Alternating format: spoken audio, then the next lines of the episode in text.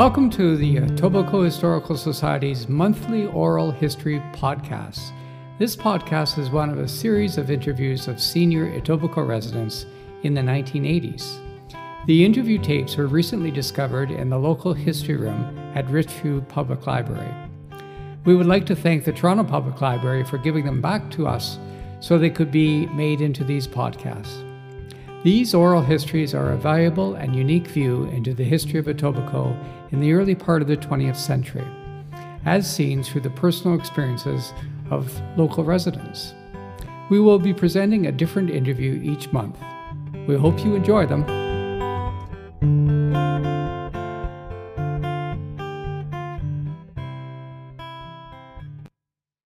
Pretty uh, up in Markland, what we call Markland Wood now. Um, that was your original farm, the family's original farm?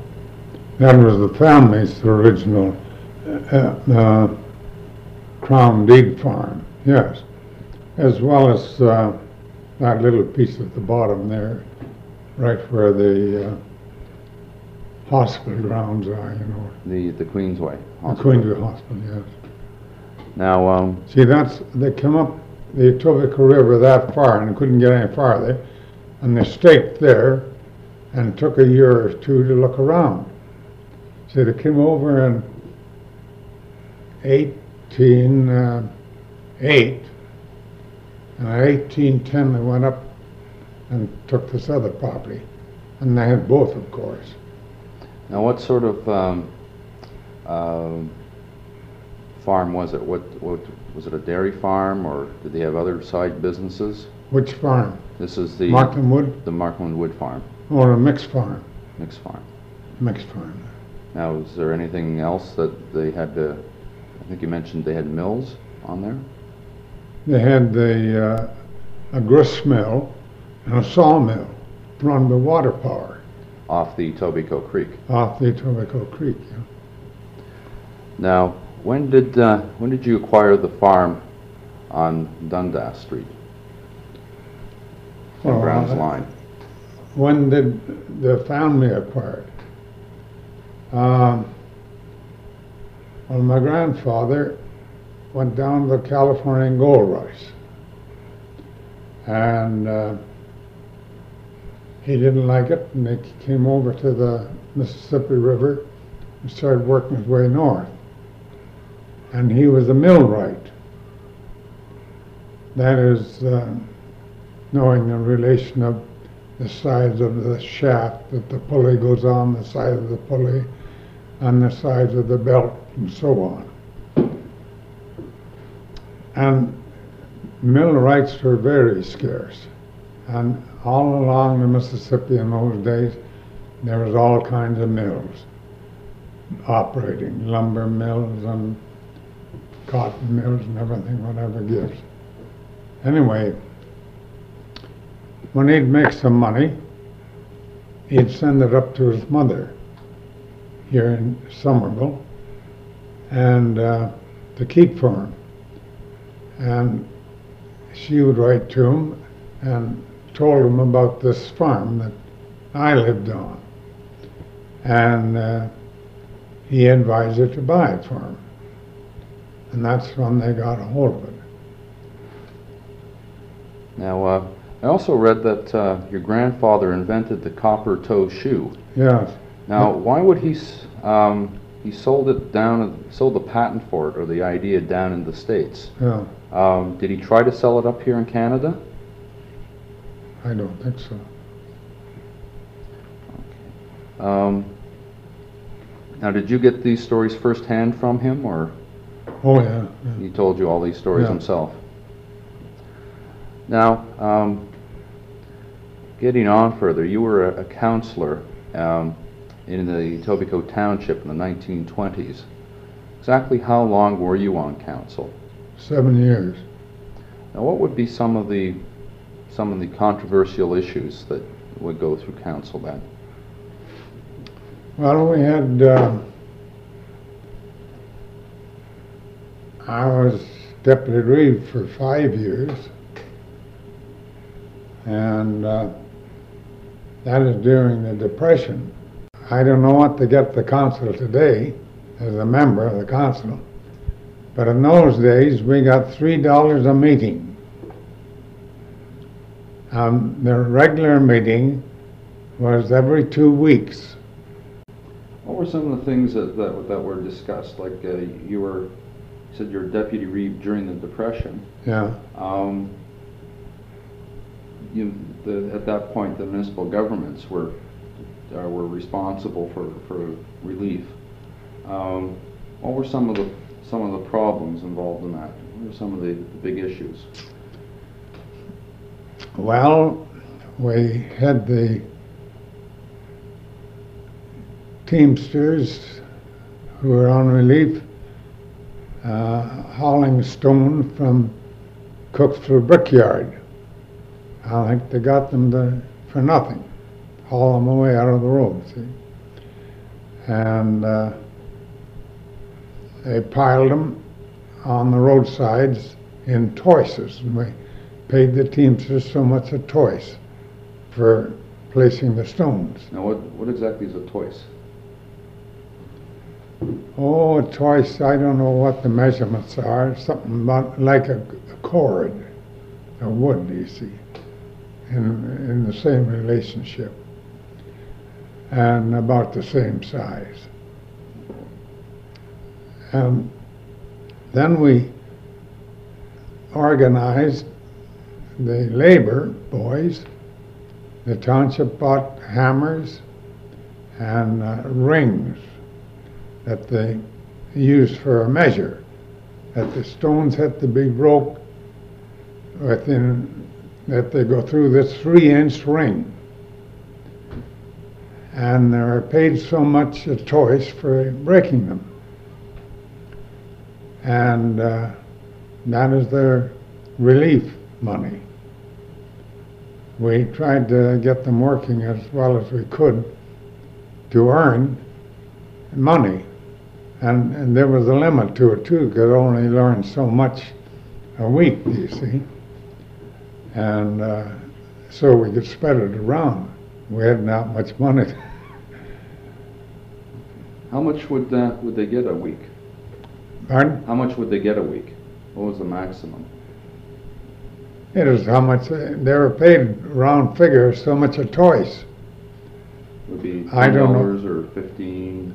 Well, yeah, fifteen, ten or fifteen dollars, depending on the family needs. Now, would there be any other sort of make-work projects like that, other than the the Yes, stonework?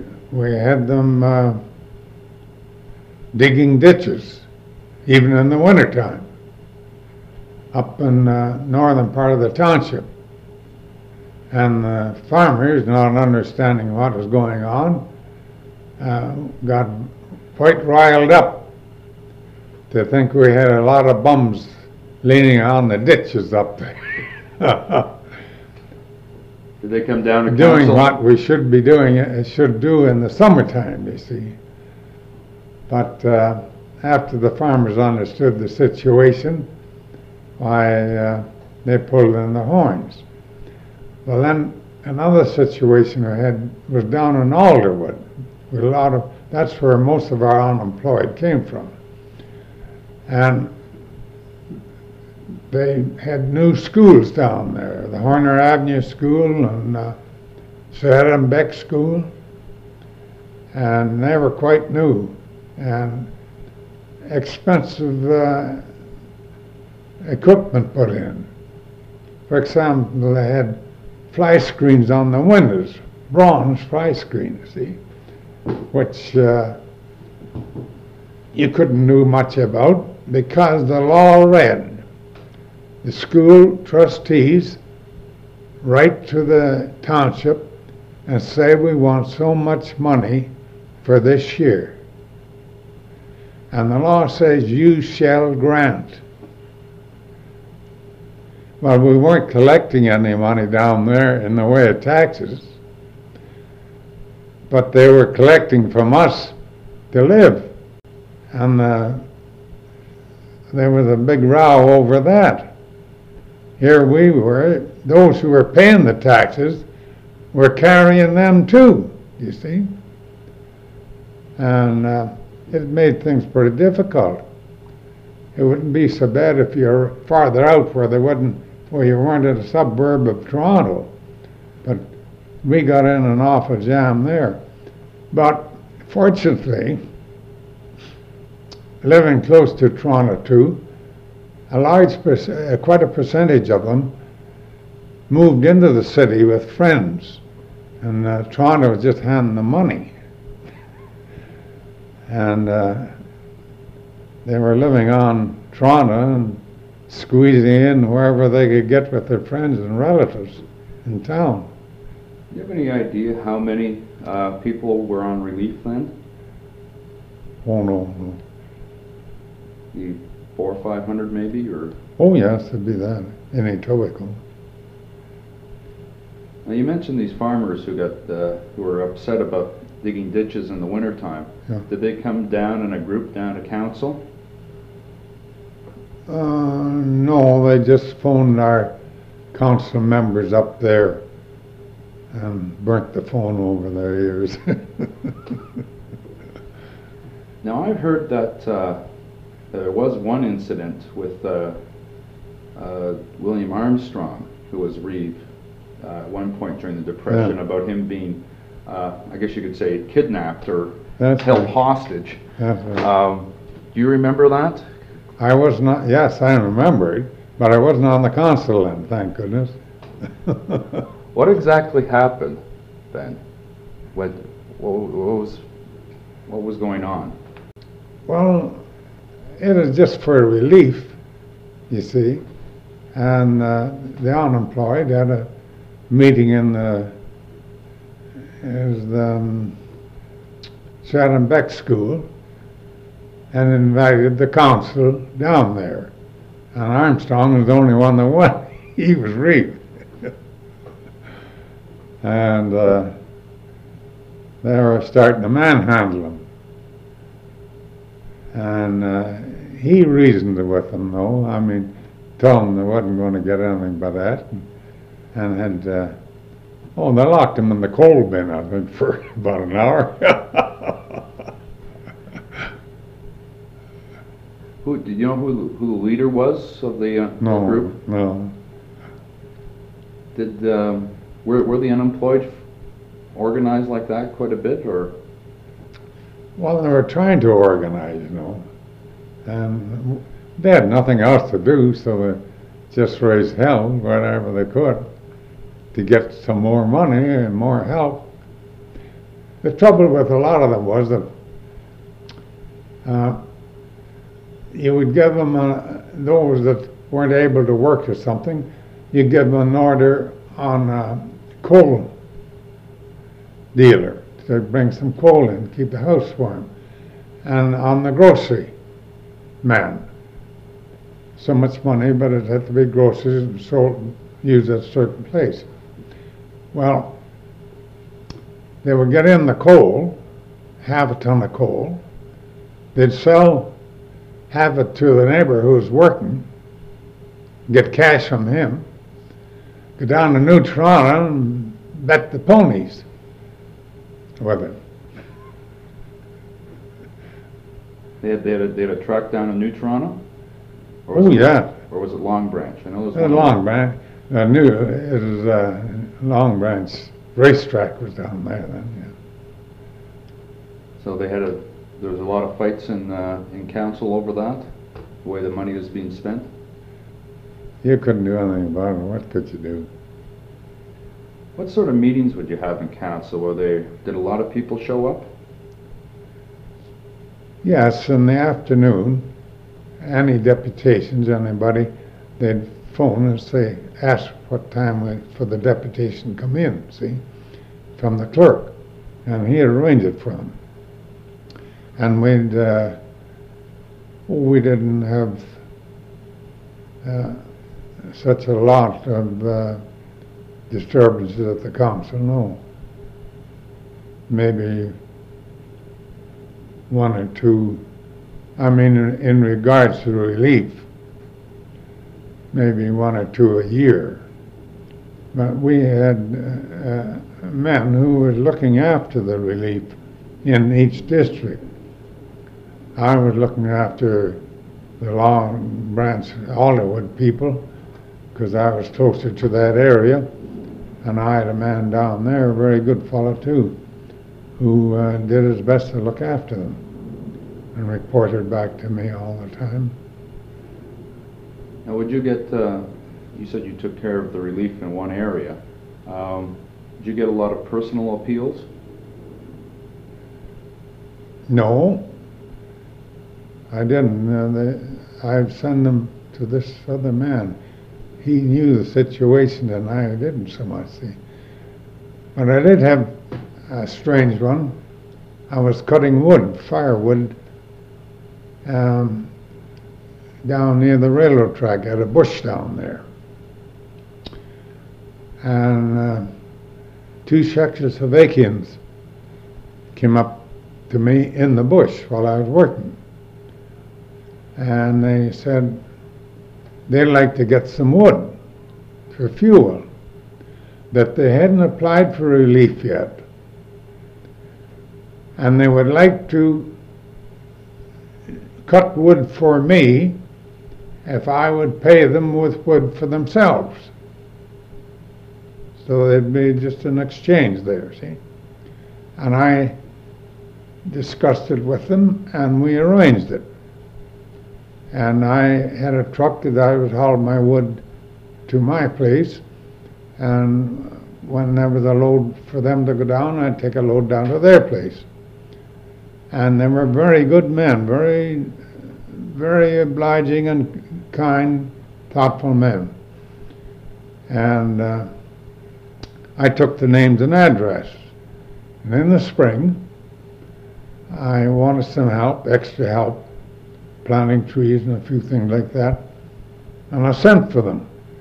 Went down and see them, got them. They came up and they worked for me for, oh, two more years, I guess. Both summer and winter. I kept his jobs going, see. And uh, they were they proved to be very good men. So I guess there was a lot of things like that. People who had farms would, would take on an unemployed person just to keep them fed and that. Yes. Now, um, Oh, I paid these fellows wages, you see, um, whenever they worked for me. did you have a lot of trouble with the um, transients, the sort of uh, during the depression that came through on the railways? No, the transients in the old days were smart. They had a mark on your gate, your gatepost, someplace around there, that'd tell the next guy comes along whether you could be looked after there or not, see? And uh, I soon got wised up to it. But uh, and when the depression came on, and they'd come in to me, I said, now, our township down there at Islington looks after all relief. You go to the police station down there, and they'll look after you, which they did. They were pretending to beg for a place to sleep or something to eat. I said, well, they'll take care of that down there at the police station, which we did. And that is, the- they kept them off your place that way. I haven't heard too much about the, uh, the police department in Etobicoke. That was uh, the township police. You had your Mhm. own force. Mhm. Um, how big of a force was it then? Well, I remember when it was about three-man force, This would be in the 20s or 30s? yeah, in the twenties. It, uh, they'd have one man over near Weston, and we had another man in the Humber Bay, and a fella that looked after Islington and Lambton. Now, what would they spend most of their time doing? Pardon? Do you remember what they would spend most of their time working on? What sort of problems? Oh, jumping parked cars at nights. They'd be down along the Humber River, up around my bush, or someplace like that. And uh, then they were on call if somebody was stealing vegetables out of somebody's place. I, they'd get phone calls for it. Did that, did that happen a lot? No, not a lot. Uh, there in those days, they're allowed to pick you up for speeding on the last street. when the uh, uh, first war was on, yeah, they had a, uh, ration gasoline, and the police fellow by the name of Stuggett, he would come out Sunday morning on his bicycle. And nearly every car that went past, he'd pinch them if he thought they were going fast. He had no proof, but if he if he swore you're speeding over 25 miles an hour, there was no proof of it at all. The judge would take his word for it. How much would a fine be for speeding then? Oh, ten dollars, five dollars cost, court cost, ten dollars fine. Yeah, but ten dollars it was worth um, about thirty dollars of today's money. Week's work. now, uh, in the 20s, um, what were some of the issues in council? Some of the controversial things you might remember? Well, Connie Smythe was started in uh, the gravel business. And uh, he was trying to sell gravel around. And every fall we put some gravel on our roads to carry them over the winter. And uh, we called for tenders. And uh, one night we're opening, Connie Smythe landed in to hear the, the results. And uh, he had the best prices for us, so we give him the tender, uh, supply the gravel. And he had uh, just started race horses. And Long Branch races were coming up the next week down Long Branch here, and he had horses coming in there. So uh, when he got up to go out, I followed him out into the hall. I said, um, What about Long Branch, Connie? And he turned around and looked at me. He says, The first horse of mine that's out is out for the winter's oats. That's all he said. So uh, I went back in and reported to the rest of the members of the council. They all smiled. In those days, the racetrack gave the members of the council, it was in our municipality, uh, uh, passes, see? So we, we had passes, so I went, another Billy Clarkson from the north end, I went down, and uh, when we saw this first horse out, and we were standing there, and Connie goes walking by, and, and uh, we spoke to him just casual like, and asked him how things were, and he said, "Oh, there are a lot of good horses in this race." but then we re- realized that there were three fellows walking behind him, listening for anything he had to say. See? And uh, so my other council friend He said, I don't think I'll hit him on the nose. I think I'll bet him across the board. I said, no, I'm going to stay with hitting him on the nose, all or nothing. Which we did. And uh, he come in all right first, paid well. I haven't been out down in Long Branch. I never was down a Long Branch since. oh, I'd been down other years when I first started out, we had passed, and uh, but I just played two dollar tickets, running down, not knowing anything about it.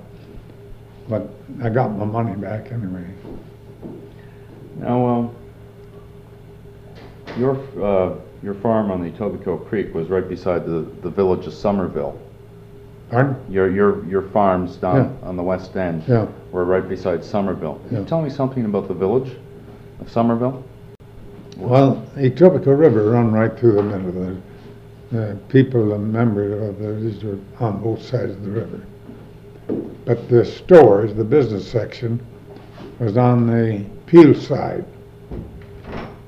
And, uh, there was a, a post office, grocery store, and, uh, newspapers came in there by mail. And, uh, the- across the road from the post office, grocery store, was the blacksmith shop. And next door to the blacksmith shop was uh, James Sabison's carriage shop. Made wagons and carriages and all kinds of work of that nature. And next to that was the hotel, Summerville Hotel. Now, the hotel that would uh, was that a very popular spot? Yes, for the, in the old days it was. Now, how Yeah. big how big of a place would it be? It would have a, a beverage room. Oh, yeah, they had, a two-story building, and it was a, long building. Uh, they had the uh, bar and a dining room, and uh, then a kind of a private social room, and uh, then the family part of the hotel as well as the upstairs part was rooms rented out in that. Now, the family part of the hotel, what would that be? Sort of a, a lounging area, or is there games? No, that, uh, well, the family part was that lounge that I was telling you about probably, but then they had their own private rooms, section, uh, living room, you see, and, and, and uh, kitchen and all the rest of Oh, it. Oh, this is the, the people who own the hotel. Yes, yeah. Oh, yeah. O'Brien name of people. Now, what it would be mainly the local farmers who went there, or would it be traveling salesmen, or Yeah, both. Mhm. uh, now was there any sort of place in there you could buy um, clothing or cloth? No, not there, no. So where would you go for that? Eaton's in Toronto. Old Timothy. His farm was right across the road from us on Dundas Street. So what? Now the area that your Dundas Street farm, would you, what area would you call that? Would that be? Would you call it Summerville, or would you call it Eatonville, or? No, Summerville, Summerville. There was no Eatonville at all. Okay. This Eatonville was, the Women's Institute changed the Swamp School name to Eatonville. That's the only time Eatonville was ever used. Would you go into Toronto often, back say in the 20s and 30s? Oh, yes. Uh, we'd even go down in the evening on Saturday nights to do shopping. At one time, you went to West Toronto, do the shopping, maybe go to the, the show, movie, and uh, then when Runnymede developed, shopping district, we all went down there. That would be Runnymede and on Bloor Street. Bloor Street, Runnymede. From Runnymede to Jane Street. Was a, a, a quite a modern, up-to-date shopping center in its day. Now, would you ever go down to uh, the lake shore, down to the parks along there, or Oh, yes. Long Branch Park was uh, quite a popular place. I knew the people that owned it well. Sam Wright. My father got Sam Wright to run for council one time down there. And, and uh, they had uh, roller coasters and uh, donkey rides and all kinds of amusement there and a big open dance hall. And it was very popular. you ever go dancing down there? Oh, sure. What, uh, who are the, some of the big bands that would, or the bands that would play there? They didn't have a band at any time. They just had one piano player, and he was a Darb. Uh, Jack Morrison, his name was. He worked in Eaton selling music at times and played out there at nights. But his playing drew the crowd. Everybody liked it. I met, met girls down there that came from East Toronto, right across on Queen Street, and right out Long Branch to the dances. It's quite a distance. It was. Now, um, how did you meet your wife? I met her through going to agriculture college. I sat next to her brother in class, and uh,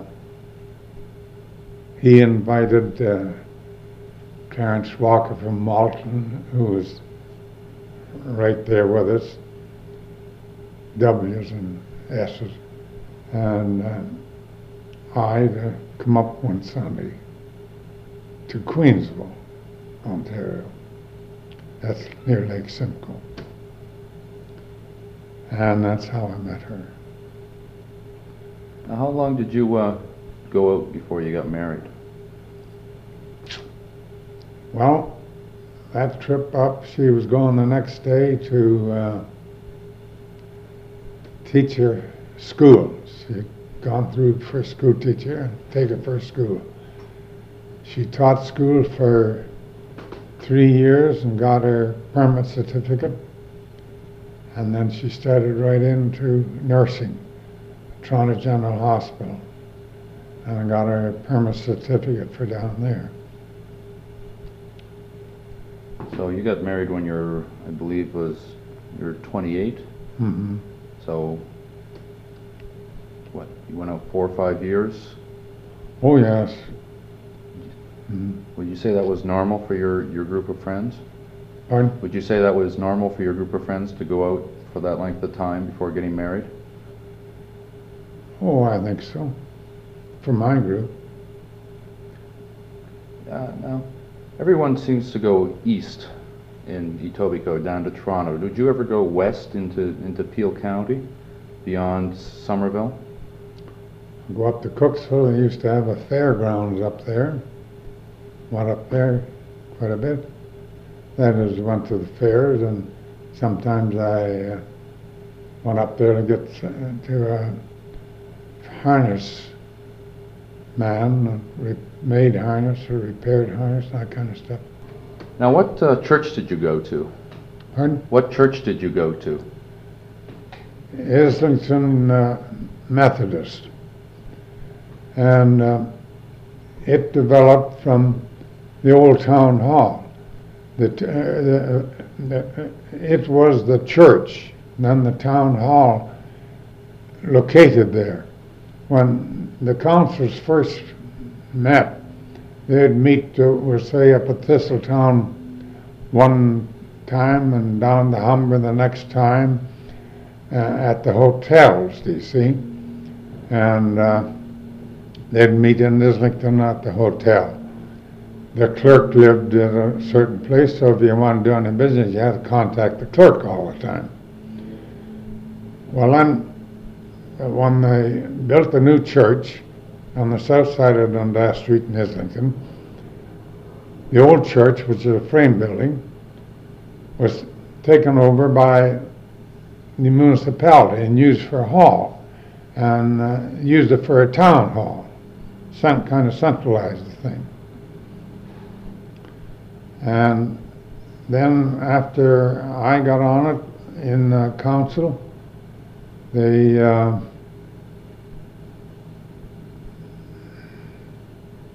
they brick veneered it, and they put uh, built a piece on the back with the council chambers upstairs and offices on the ground floor for the clerk and the treasurer and the engineers and that kind of work. And the police department office. Now, you lived right by, you said you lived, you lived nearer to Summerville than Islington. Was there no church in the Summerville area you could go to? There was one farther west, uh, the uh, Bethesda Church on the north side of the road. My grandfather always went up to it. But I went down here to this one because my mother belonged to that one. She lived near to it. And she sang in the choir down there and sang the quartet with that choir. And uh, that's what drew us down to this in church. Now, uh, what was the minister like? Or one of the, some of the ministers like? What type of personalities were they? Were they quiet men or were they loud or? No, they were all pretty quiet men. No fire and brimstone No, sermons? no holy rollers about them. So, uh, what, what was the most important thing of, to you about the church? oh, the social life as much as anything. You got to meet nice people. So, what sort of social events uh, would you attend there? Attend there. Oh, well, there you would have uh, uh, Christmas entertainments, for example, and a meal at it, and uh, sometime they'd have uh, in the fall a roast turkey dinner to make money, raise money, you see? They put on a big dinner and entertainment on top of that. After the dinner was all over, they go upstairs in the body of the church and and they'd be entertaining, singing and uh, telling stories and all kinds of stuff. Now, a, where would you go um, if you wanted to, you know, have a chat with your neighbors? Was there a find out what's happening around in the rest of the world? Where would you go? Was there a certain central meeting place everyone sort of went to, or No, you had more chats with the neighbors sitting on the rail fence down in the shade of the tree on Dundas Street watching the cars go by. And you'd be picking out who it was that was driving it or guessing the make of the car, the name of the car. In those days, you knew the make of every car that came along, and about 80% of the people that went along, you knew, recognized them too. so that's how you kept up on, on the community uh, Yeah. affairs? Yeah. Well, we, on a nice afternoon, sunny afternoon on a Sunday, that's what you do. The people who had cars went out driving, and those who didn't want to drive and didn't have a drive car sat on the rail fence and watched them go by. Now, when did you get first get a telephone? Oh, about 19, um, maybe 15. Do you remember who the um, who the first operator was? I don't know if she was the first or not. There was one called Mary Scott. She run the exchange in the back of Hopkins grocery store And this was in Islington or? in Islington. Now, what sort of, what sort of services could you get from, from the telephone? Oh, it's fairly good. It's a parties lines, you know, and four or five people on the line. Now, uh, the party line. uh, was there a lot of people or anybody, anyone you know that used to sit on the phone and listen to us? what's into conversations? No, not that, uh, I don't think so. Not on our line. Now, uh, what about uh, liquor? Was there many people that drank? Not not excessively, but you know, drank. Well, it depends on what period you're talking about. Uh, okay, let's start off with the 20s.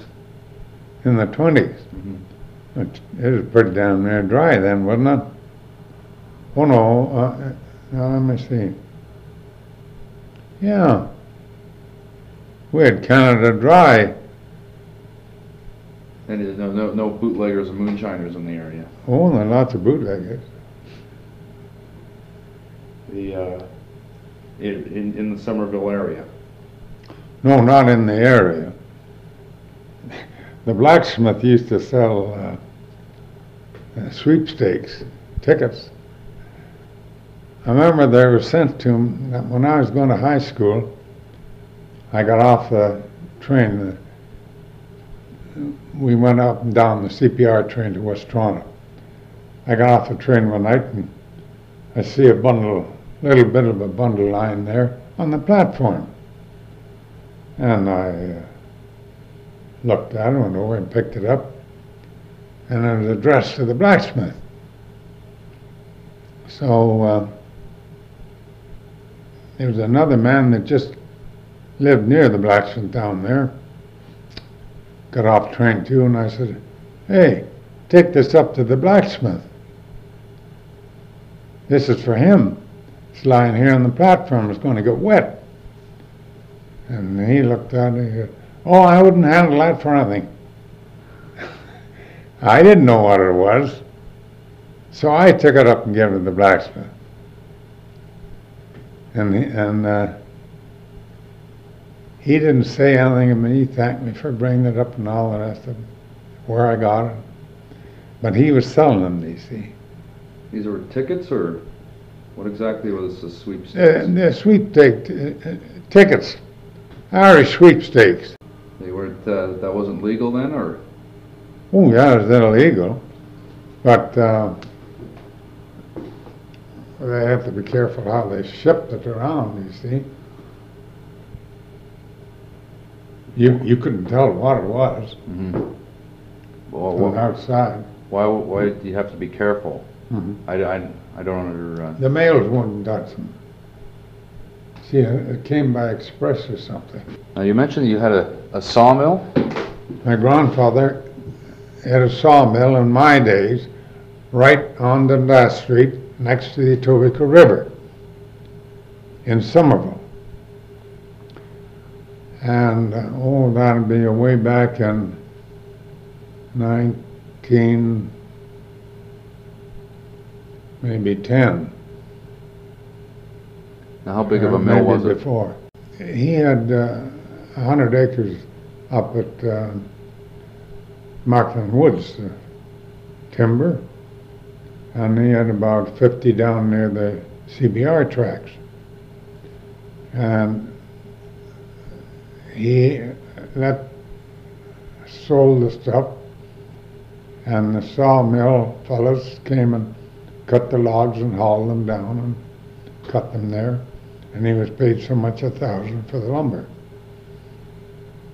And uh, then back in 1919, I bought a sawmill and uh, set it up on the Etobicoke River down near North Queen Street, which is uh, uh, right at the CPR tracks. and cut logs there for three years, I think. And uh, then I moved it over onto what we call the mill farm beside the river. But I run by steam those times. Now, is, it, is that a profitable venture? Oh, yes. I did more jobbing than I did my own lumber in those days, my own logs. Were you the only mill in the area then? Pardon? You, you had the only mill in the Oh, area? yeah, yeah. How far away would people come to get their uh, logs cut up? Well, it depends on what direction they're going. And I remember they brought a, a log up from Long Branch Park. And they said it was the eagle tree they brought up. Nice big pine log, butt log. Oh boy, it's a big one. So I started into sawing it. I cut a railroad spike in two. You see the tree growing right out over. Somebody had driven it in, and then the tree, while it was growing, it grew right out past it, you see. I didn't see it. So uh, that cost the fellow a set of new teeth. See, I have an inserted tooth saw, and uh, I just pull them all out and put in new teeth.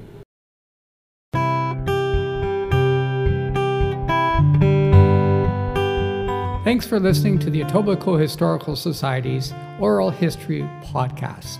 If you enjoyed this podcast, be sure to subscribe and like. If you wish to learn more about the work of our society, be sure to visit